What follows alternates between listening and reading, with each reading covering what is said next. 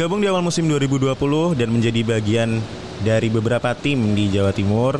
Kemudian panggilan sempat dijuluki panggilan akrabnya adalah Gareth Bale. Ini dia pemain yang sangat menyukai untuk nge-gym karena setiap postingannya kebanyakan adalah ketika nge-gym dan saat ini saya sedang bersama Samsul Arifin. Yeah. Halo Mas. Halo. Sehat ya? Alhamdulillah. Alhamdulillah. Selamat datang di PSS Podcast dan kali ini kita lagi di Karni. Kebetulan hujan tadi sempat agak-agak bingung mau take di mana dan akhirnya di Karni karena tempat ini juga nyaman dan jauh dari uh, keramaian, keramaian kota dan asik buat ngobrol. Mas Samsul nyaman ya di sini?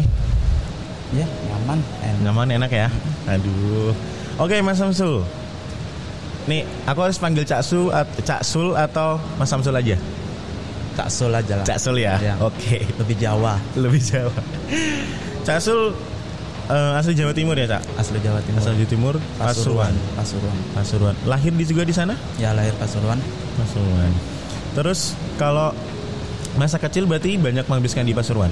Pasuruan di pesisir. Di pesisir. pesisir. Pelabuhan sih, mm -hmm. bukan ya pesisir ya hmm, pelabuhan. Pesisir, pesisir. Dan gimana sih uh, apa ya mungkin lebih ke apakah di pesisir tersebut juga banyak anak-anak yang bermain bola atau justru malah nggak ada nih yang main bola? Ada main bolanya itu di apa ya di jalan.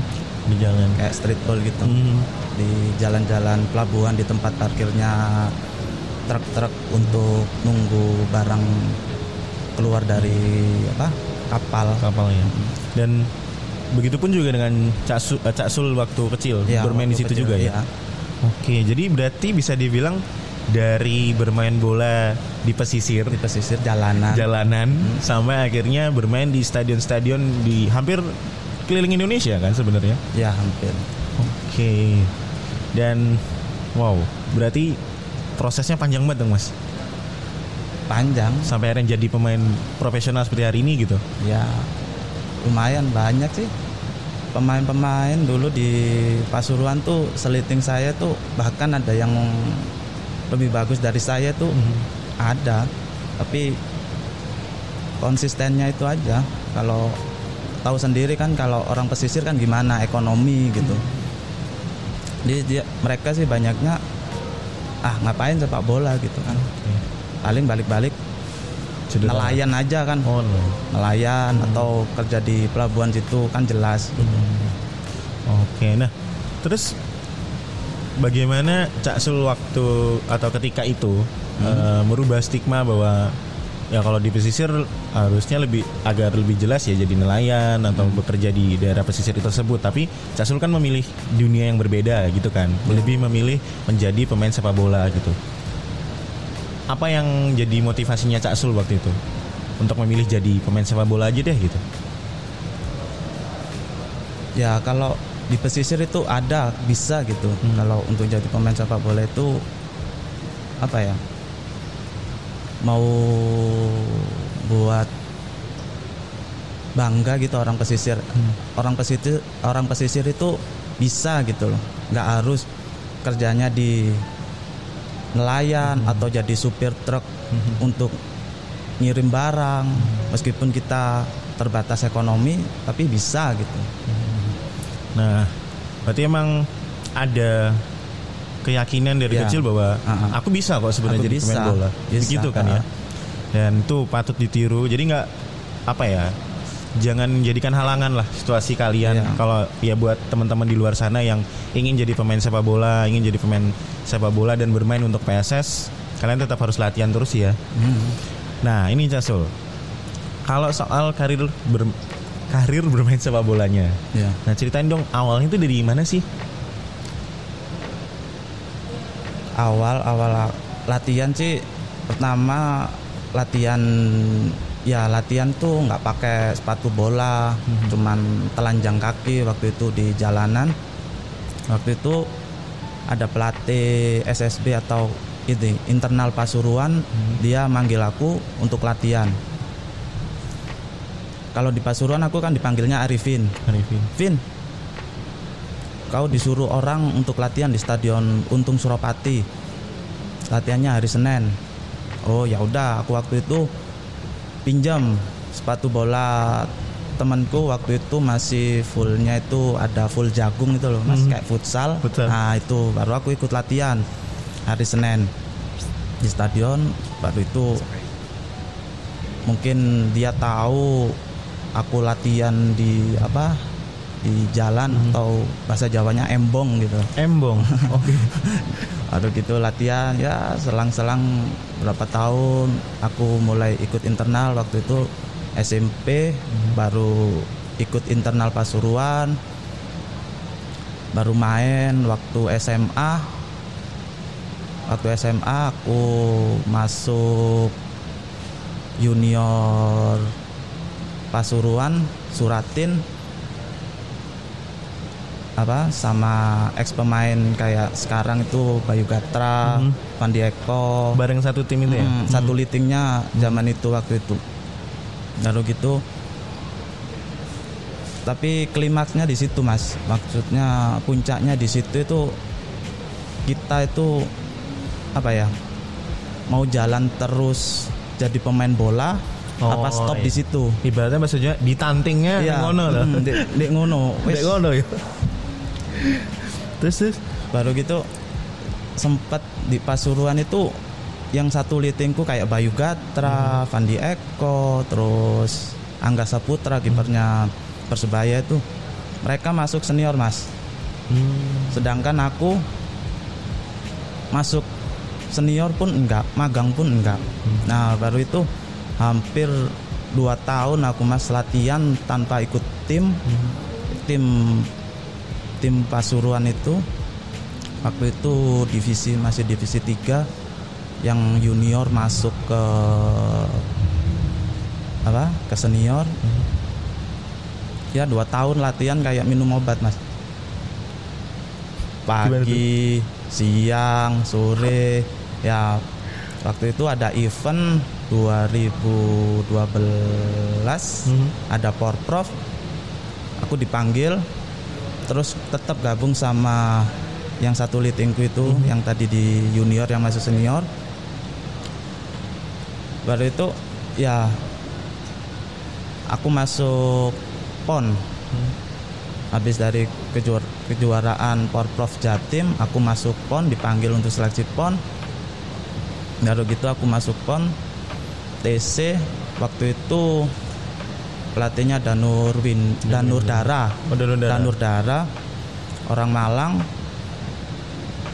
Terus di situ waktu latihan ikut ikut Aji Aji Santoso melihat aku latihan disuruh disuruh ikut seleksi timnas U21 di Senayan. Mm -hmm. di lapangan apa itu ABC pokoknya di situ. Alhamdulillah masuk mas. Okay. Yang timnas U21 Hasanal Bolkiah, Bolkiah. di Bro, di Brunei, Brunei. Hmm. di Brunei waktu itu pelatihnya WCP okay. ya dari situlah mas yang dua tahun tanpa tim bayangin dua tim tanpa ikut tim latihan hmm. yaitu kalau bahasa Jawanya itu antara dadi nggak dadi nih mas itu kalau mungkin bahasa anak gaul sekarang galau-galaunya ya. galaunya ya. galaunya dalam arti aku terusin atau enggak ya ini? Ya, itu kan sebenarnya ya, terus waktu itu kan lulus SMA kan waktu itu. Hmm. Udah lulus SMA udah dua tahun juga pas itu aku ingat masih ingat itu. SMA lulus dua tahun sama ibu waktu itu kan aku sama ibu doang kan hmm. nggak sama bapak. Dibilangin gini kamu nggak kerja sul ya apa bu? Isoku yang mek bal-balan tok ya. Gitu. Ya dungakno sanake iso iso nyenengno sampean gitu. Nggak sekali dua kali. Baru gitu ada yang ketiga kalinya. Masih ingat aku? Saudaranya ibu bilang kalau nggak sanggup suruh aja kerja. Hmm. Anaknya itu suruh kerja. Ngapain latihan? Hmm. nanti ujung-ujungnya jadi jadi supir. Ujung-ujungnya jadi supir neng pelabuhan. Gitu soalnya hmm. keluarga kan banyak supir di pelabuhan tuh mas nganterin barang ke luar kota gitu. Ya di situlah makin kepacunya aku. Oh justru ketika ada keraguan-keraguan hmm. seperti itu justru kepacu. jadi ah udah nih harus dibuktikan nih ya. jadi motivasi gitu ya, ya. jadi motivasi ya baru gitu balik balik yang ke timnas itu hmm. aku masuk pertandingan pertama persahabatan lawan Hyundai kita kalah 2-0 di Senayan ya ya di situlah yang pertama Pasuruan nggak nganggep hmm. Samsul Arifin hmm. baru ribut di situ baru dipanggil. Ikut senior waktu itu. Langsung sampai 2014 pernah 2014 pernah main di sini lawan Sleman waktu itu. Putar uh, persahabatan ya kayaknya? Enggak divisi utama. Oh divisi utama. Uh, waktu itu Sleman waktu main di Pasuruan ex-nya No Alamsah No Alamsah nah, baru putaran kedua dia pindah ke Pasuruan. Hmm. Hmm. nah itu kita main di sini di Pasuruan main pernah main. Di sini pernah main itu baru itu sampai 2016 atau ah, baru itu ada piala piala presiden pertama. Hmm. ikut Gresik. Baru 2016 nya habis piala presiden baru ke Lamongan sampai 4 tahun hmm. sampai 2019 baru 2020 Bergabung dengan PSS ya. PSS. Oke. Mas Arifin, uh, Mas Arifin jadi uh, Mas Samsul, aku agak sedikit mundur ke belakang ya. Hmm. Ketika posisi galau tadi itu loh. Ya. Mungkin tadi kan juga sempat disebutkan sih sebenarnya ada beberapa keraguan yang akhirnya dijadikan motivasi hmm. gitu untuk membuktikan makanya terus latihan selama 2 tahun tanpa tim. Cuma pertanyaanku adalah itu kan lulus SMA masih dalam hitungan usia muda ya usia mas ya? muda masih. usia muda terus latihan hmm. tapi nggak punya tim hmm. terus banyak keraguan banyak keraguan apa yang membuat seorang Samsul Arifin pada saat itu pada momen-momen itu tetap kuat gitu tetap kuat tetap yakin bahwa ini soal soal waktu aja aku jadi pemain sepak bola profesional gitu. Yakin sih. Hanya yakin aja. Percaya kalau aku bisa. Aku terpacu termotivasi cuman ini aja yang nggak terima. Saudara hmm. dari keluarga. Mau ke mana sih? Latihan. Latihan tiap hari kayak pagi sore mau ke mana kate nang di kate nang di engko mentok-mentok yo hmm. balik maning nang supir terus paling yang nggak terima itu di keluarga itu nggak ada backgroundnya pemain bola mas oh, oke okay olahraga juga nggak olahraga ya? nggak ada, ya? ada. Hmm. jadi backgroundnya ya tahu lah mas hmm. orang pesisir itu gimana sih mas hmm. dari yang negatif itu kan udah banyak lah kalau orang pesisir kan emang dicap tawuran apa apa kan ini apa apa tawuran minum hmm. terus ya pil hmm. gitu kan hmm. kalau pil-pilnya orang pesisir kan gimana mas yang yang murah-murah itu yang hmm. penting apply nah itu juga cukup menarik mas uh, mas Samsul kayak tadi mas Samsul bilang uh, apa ya mungkin lebih ke gaya hidup yang seperti yeah. tadi iya. itu ya tapi mas Samsul bisa nih untuk menolak semua hal-hal tersebut mm -hmm. dan tetap fokus main bola dulu itu kan juga susah sebenarnya mas susah. apalagi di usia muda ya, ya dari lingkungan sih mas mm. mental juga sih kita mental udah udah siap sih waktu itu waktu usia muda kalau kita nggak ikut minum pasti dikacangin tuh iya. duduk koncoku duduk koncoku ragaul hmm. Tapi kan kita mental mas kita tunjukin suksesnya kan bukan di situ hasil akhirnya di kemudian harinya baru mereka pasti nyeganin kita ngormatin kita jadi kita bukan menghindar untuk kita nggak berani harus buat perubahan di pesisir itu hmm. kalau aku Oke, okay. dan memang ya mentalnya jadi banget. ini uh, ini Mas Samsul. Kalau dulu kan mungkin uh, ada banyak keraguan gitu ya, hmm. tapi uh, setelah melewati berbagai proses dan sekarang berproses di uh, PSS dan bermain di liga teratas di Indonesia. Yeah. Respon orang-orang yang meragukan Mas Samsul gimana sekarang? Terheran-heran gak? Ya terheran waktu pas heran itu waktu aku masuk di timnas, mm-hmm. waktu pertama masuk TV mm-hmm. itu kan, nah orang Pasuruan tuh pada telepon semua, terus yang gunjingin orang tuaku, mm-hmm. ibuku itu jadinya kayak gimana gitu, jadinya segan-segan sendiri sih, terus orang yang waktu itu ngomong nggak usah latihan hmm. mau ke mana akhirnya sampai sekarang segan sama ibu hmm. jadinya orang itu ngomong nggak nggak nggak langsung ke aku mas ke ibu dulu hmm. ibu baru nyeritain sambil nangis gitu oke okay. tapi untuk hari ini uh, ibu pasti bangga dong sama mas Samsul kalau bangga sih ya bangga tapi hmm. kalau menurutku aku sebagai anak sih hmm. mau bahagiain orang tua masih kurang kurang maksimal sih hmm. maksudnya ingin ingin lebih ingin gitu lebih ya gitu hmm. oke okay, dan uh, berarti berarti ibu juga uh, membantu Mas Samsul untuk ya dikuatkan mm -mm. Uh, jalannya ya, gitu kan peran ibu di situ hmm. penting yang nguatin mentalku di situ kata ibu orang pesisir jangan balik ke pesisir hmm. maksudnya kerjanya hmm. kalau pulang ya lahirmu di sini hmm. kamu orang pesisir tapi gaya hidupmu jangan kayak orang pesisir walaupun uh, mungkin hari ini Mas Samsul udah bermain bola di dari kota A B C D ya. keliling hampir keliling Indonesia gitu tapi tetap tidak melupakan bahwa ya Mas Samsul datang dari pesisir gitu ya. Mm -mm. Enggak.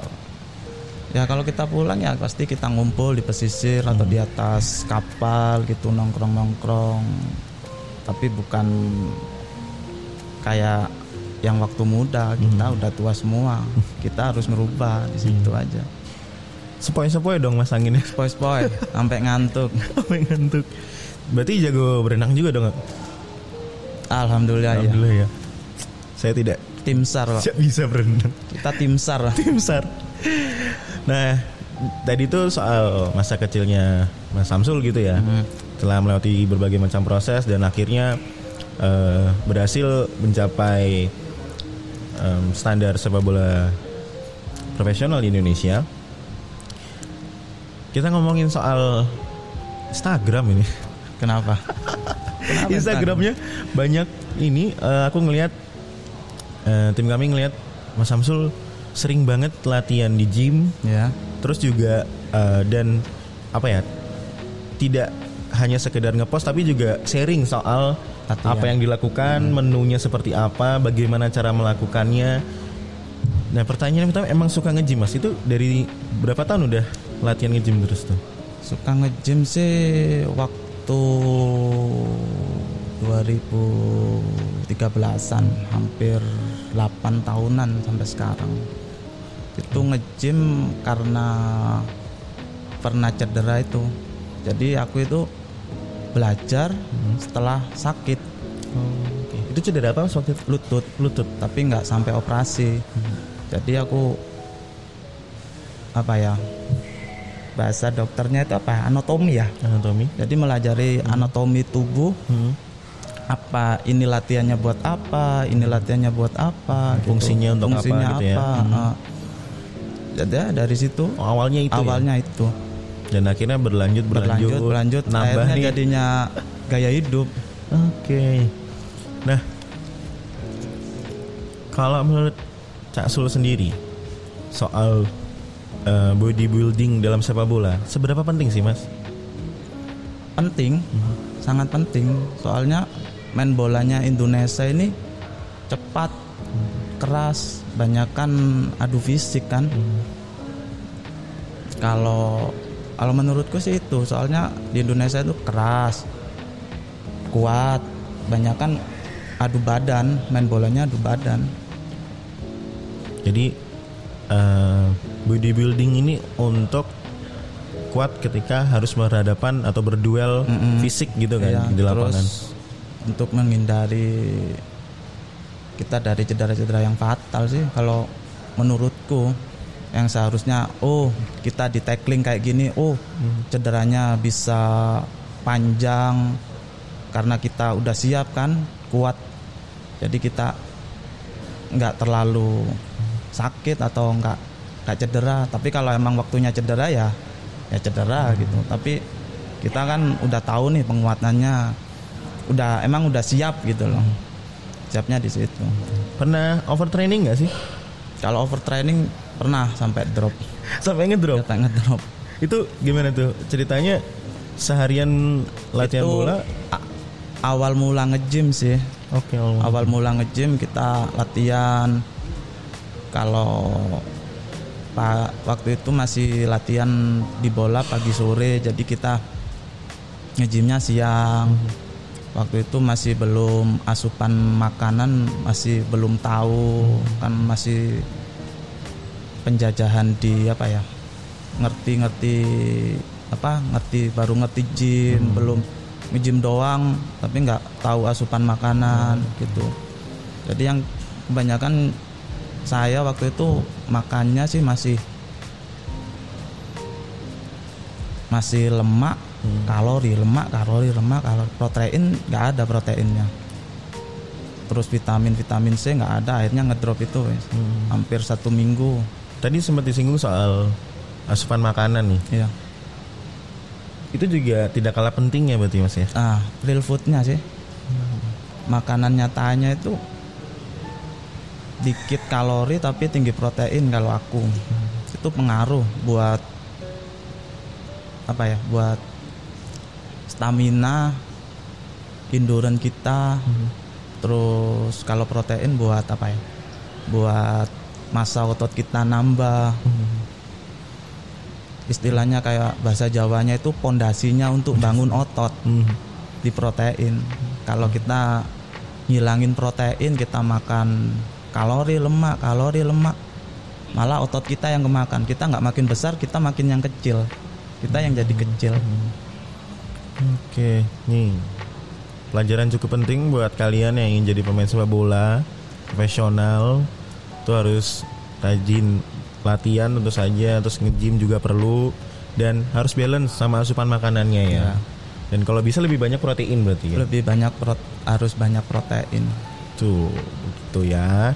Nah, terus nih, gara-gara sering nge-gym. Hmm? Teman-teman satu squad di PSS sering apa ya? Sering manggilin Mas Samsul jadi Gareth Bale. Kok bisa bisa dipanggil Gareth Bale? Kenapa tuh, Mas? Ya, waktu itu ya, apa ya? Waktu latihan mungkin.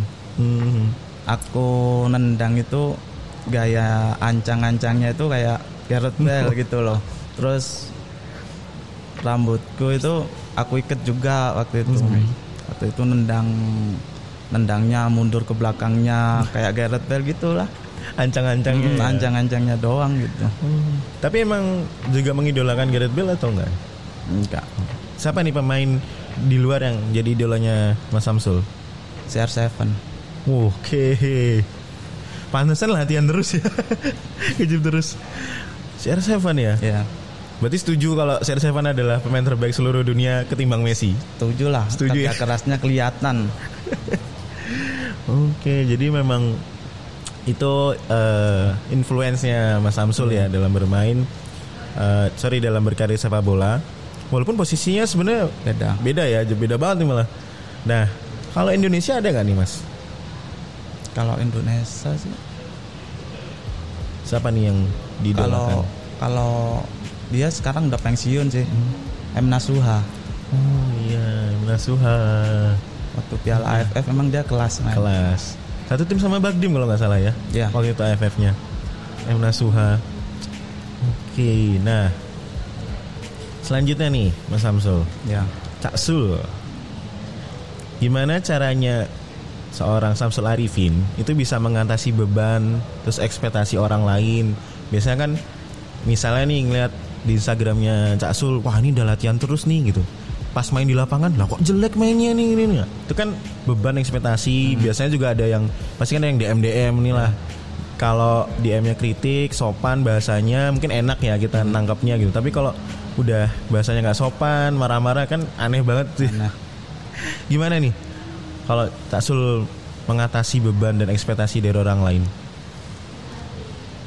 ya waktu itu sih pernah sih hmm. di apa ya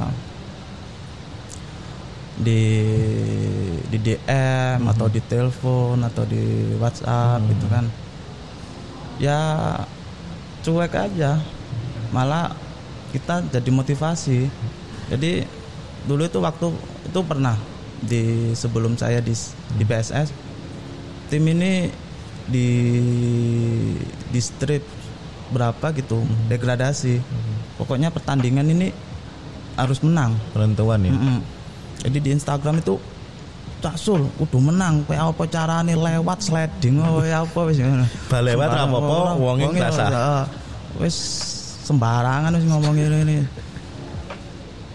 Ya kita main kan mereka kan enak kan tinggal di M atau anu. Ya kita yang main kan wah waktu itu yang kita rasain apa ya? Beban Mas, beban di pundak kayak tim ini kayak kita sendiri tuh yang main. Wah berat sekali. Tapi dari situ kita belajar wah kalau kita main bola nggak ada tekanan nggak enak mas. Percuma. Kayak main bola nggak ditonton nggak ditunjukin ke orang lah terus mau ditunjukin ke siapa? Gitu. Meskipun kita mainnya jelek main mainnya bagus ya ya ya ini hasilnya gitu Yang penting kita usaha, usaha dulu hasil baik, hasil bagus, apa? Hasil bagus, hasil jelek. Yang penting kita usaha. Penting militan gitu, militan aja dulu. Hmm. Itu dia. Yang penting sing penting yakin. Yang penting yakin dan berusaha karena ya karena hasil juga sebenarnya sudah diatur sama hmm. yang di hmm. atas kan hmm. ya Mas ya. Gitu. Itu caranya untuk mengatasi beban ekspektasi orang lain. Malah termotivasi kalau gitu. Jadikan motivasi ya. Nah, Mas Samsul bergabung dengan PSS di musim 2020 gitu. Hmm. Uh, apa sih yang membuat seorang Samsul Arifin uh, mau bergabung dengan PSS? Kalau pertama sih aku waktu itu kan pernah main di sini 2016 waktu ikut Pasuruan main di sini. Yang buat aku tertarik ini sporter. Sporternya sangat apa ya antusias. Hmm.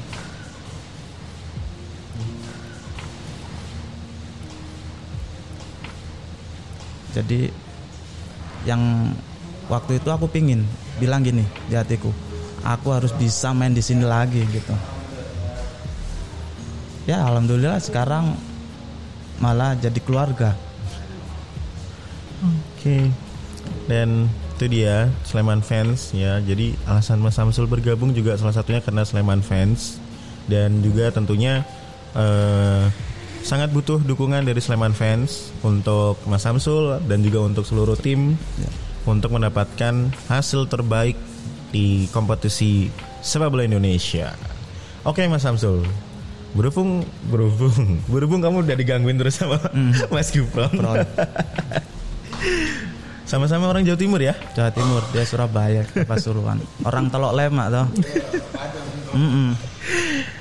Ini pertanyaan terakhirku untuk menutup episode kali ini. Apa arti untuk seorang Samsul Arifin bermain bersama PSS? Apa nih artinya? Bermain untuk PSS nih apa nih artinya untuk Mas Samsul? Ya kalau aku sih bangga. Waktu itu kan tadi balik lagi ya hmm. kita. Waktu itu 2016 eh bukan 2016, 2014 hmm. waktu Pasuruan main di sini. Aku bisa main di PSS ini, aku harus bisa main di PSS gitu aja. Baru gitu sekarang jadi kenyataan ya sangat senang sih. Hmm. Karena ya apa yang aku ingin kan ingin main di PSS terwujud.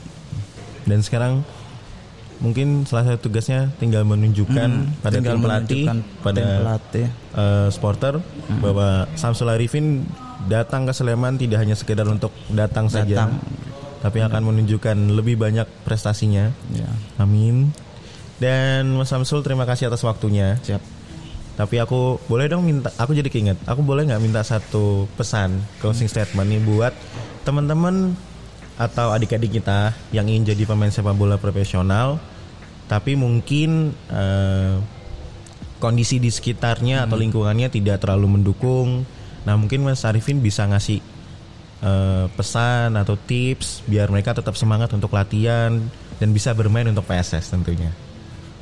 Kameranya yang mana? Oh ini. Ya untuk anak-anak muda sih, apalagi kayak di pesisir terutama di pesisir kayak saya jangan nyerah sama keadaan. Terus jadi apa yang kamu mau itu aja. Ren terima kasih Mas Samsul. Uh, semoga bisa memotivasi adik-adik kita yang ingin jadi pemain sepak bola profesional dan terima kasih juga buat karni.co kalian bisa cek di Instagram @karni.co kalian bisa mampir ke sini karena tempatnya sangat nyaman dan sangat recommended dan aku Panji Rangi menutup episode kali ini. Ini dia story of Super Elja. Ciao.